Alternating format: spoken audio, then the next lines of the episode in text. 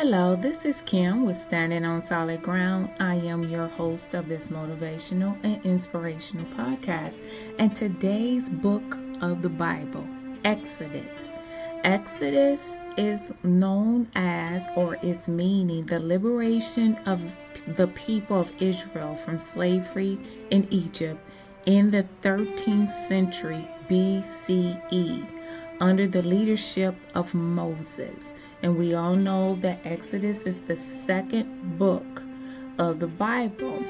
Now, um, if you wanted to know a little bit more, which I did, I studied what is the 13th century. And the 13th century is the years of 1300 to 1201 BC. And if you recall, sometimes their numbers are in reverse. And as I was studying this and reading upon this, this is before Christ, as we all have known, because AD is after death. But Exodus is the liberation, meaning the separation or the freedom of being from under the ruling of Pharaoh in Egypt, to be free or to be exonerated from the slavery that they have found themselves in for such a long period of time. And God had appointed Moses as that one or that individual to lead the children of Israel out of Egypt to the appointed places where God had promised that He will take care of and keep His children.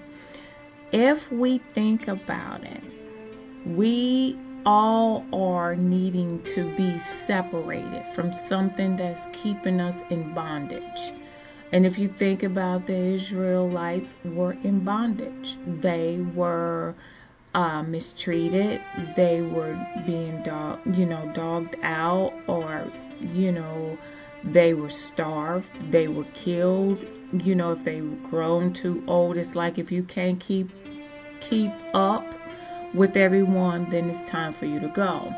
And they will work them until they literally died. And we all have to have that point in our lives where we need to exit something. And that's what Exodus to me seems like to exit out of bondage, to exit out of harm's way, and to be free from under that burden that has been weighing us down and dragging us out and keeping us from being happy, keeping us from being all that God wants us to be.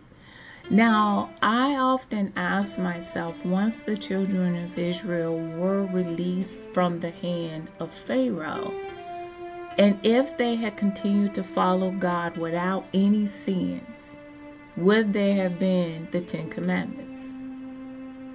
Think about it. Would the Ten Commandments have ever been created if they did not sin against God? But then you have to go back a little further and ask yourself if Adam and Eve had not eaten of that tree of the knowledge of good and evil, would evil have ever been a part of our world?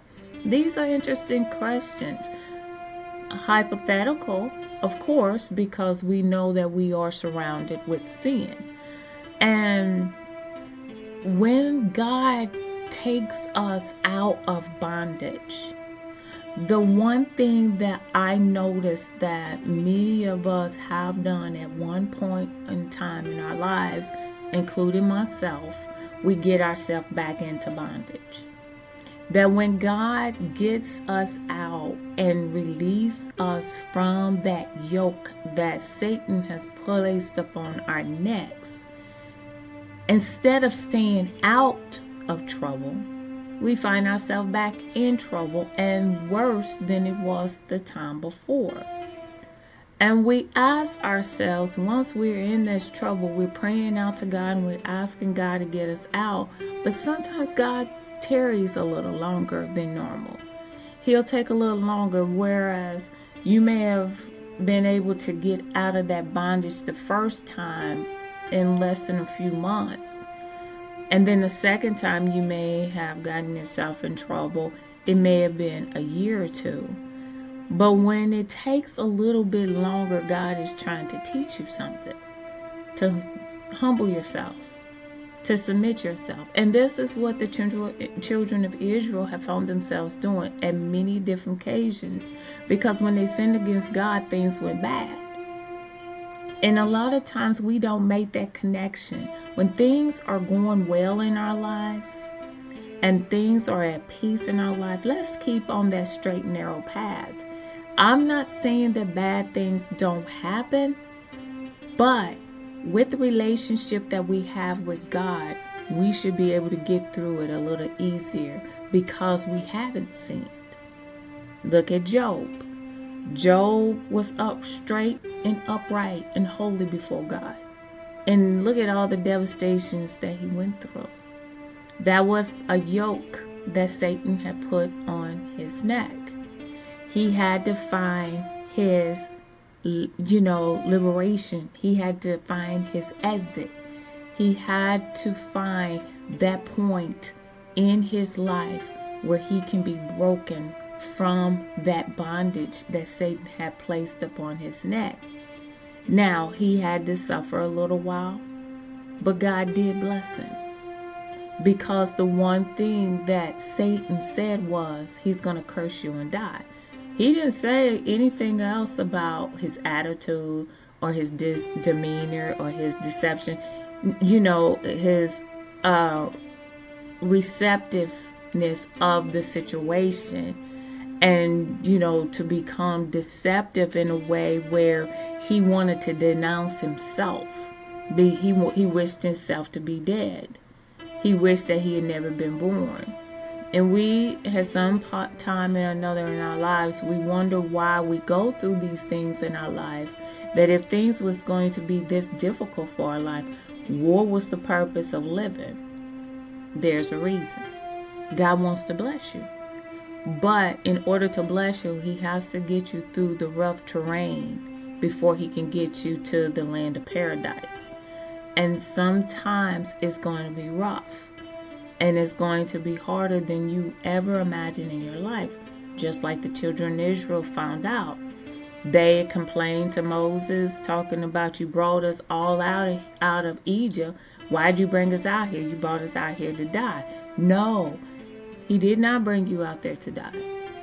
He got you out so you can have something better. But in order for you to have something better, you got to go through some tough times and some tough terrains to get to that promised land. Uh, God could give us everything that we want and just hand it to us. But what kind of faith, what kind of hope, what kind of peace, what kind of joy will we really have? We'll be spoiled brats because God would just give it to us and we never learned anything. That when troubles come, we start belly aching, we start complaining the reasons why this is important to me to explain these is because it is very relevant to our lives today. We may not think it's relevant to our lives, but it is. It's very relevant because we don't know just how close in ties that we have with these individuals of the Bible. Slavery is not anything new. It's not anything new. It has been around for quite some time. However, God is the one that has the ruling hand. He's the one that can get us through anything that we need to get through, no matter how difficult it may seem. So, the Bible of today, or the Bible book that I'm using, is Exodus. Exodus is the liberation of people, meaning that it is their way of God's way of getting us through whatever storms we're going through and getting us from under the hand of Satan. that He can direct our path and lead our path. But don't do like the children of Israel have done and go and start sinning when things go well. When things are going well, I keep praying. I keep praising God because I don't know when Satan is going to strike again. And I have to be ready. I have to be prayed up. And this is what the children of Israel did not do. They did not prepare themselves. That when famine came, when, you know, the food dried up and, you know, their children and their family members was dying off and pestilence had come, they did not realize all that they had to go through. But whenever you push God to the back burner, you don't get the fullness of His blessings. We want to be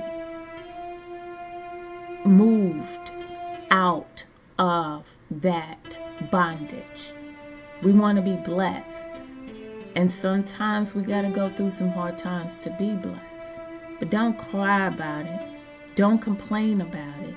Just get through it. Praise your way through it. Because the more you praise your way through it, the more God is going to bless you. This is Kim standing on solid ground. You have yourself a wonderful and blessed day.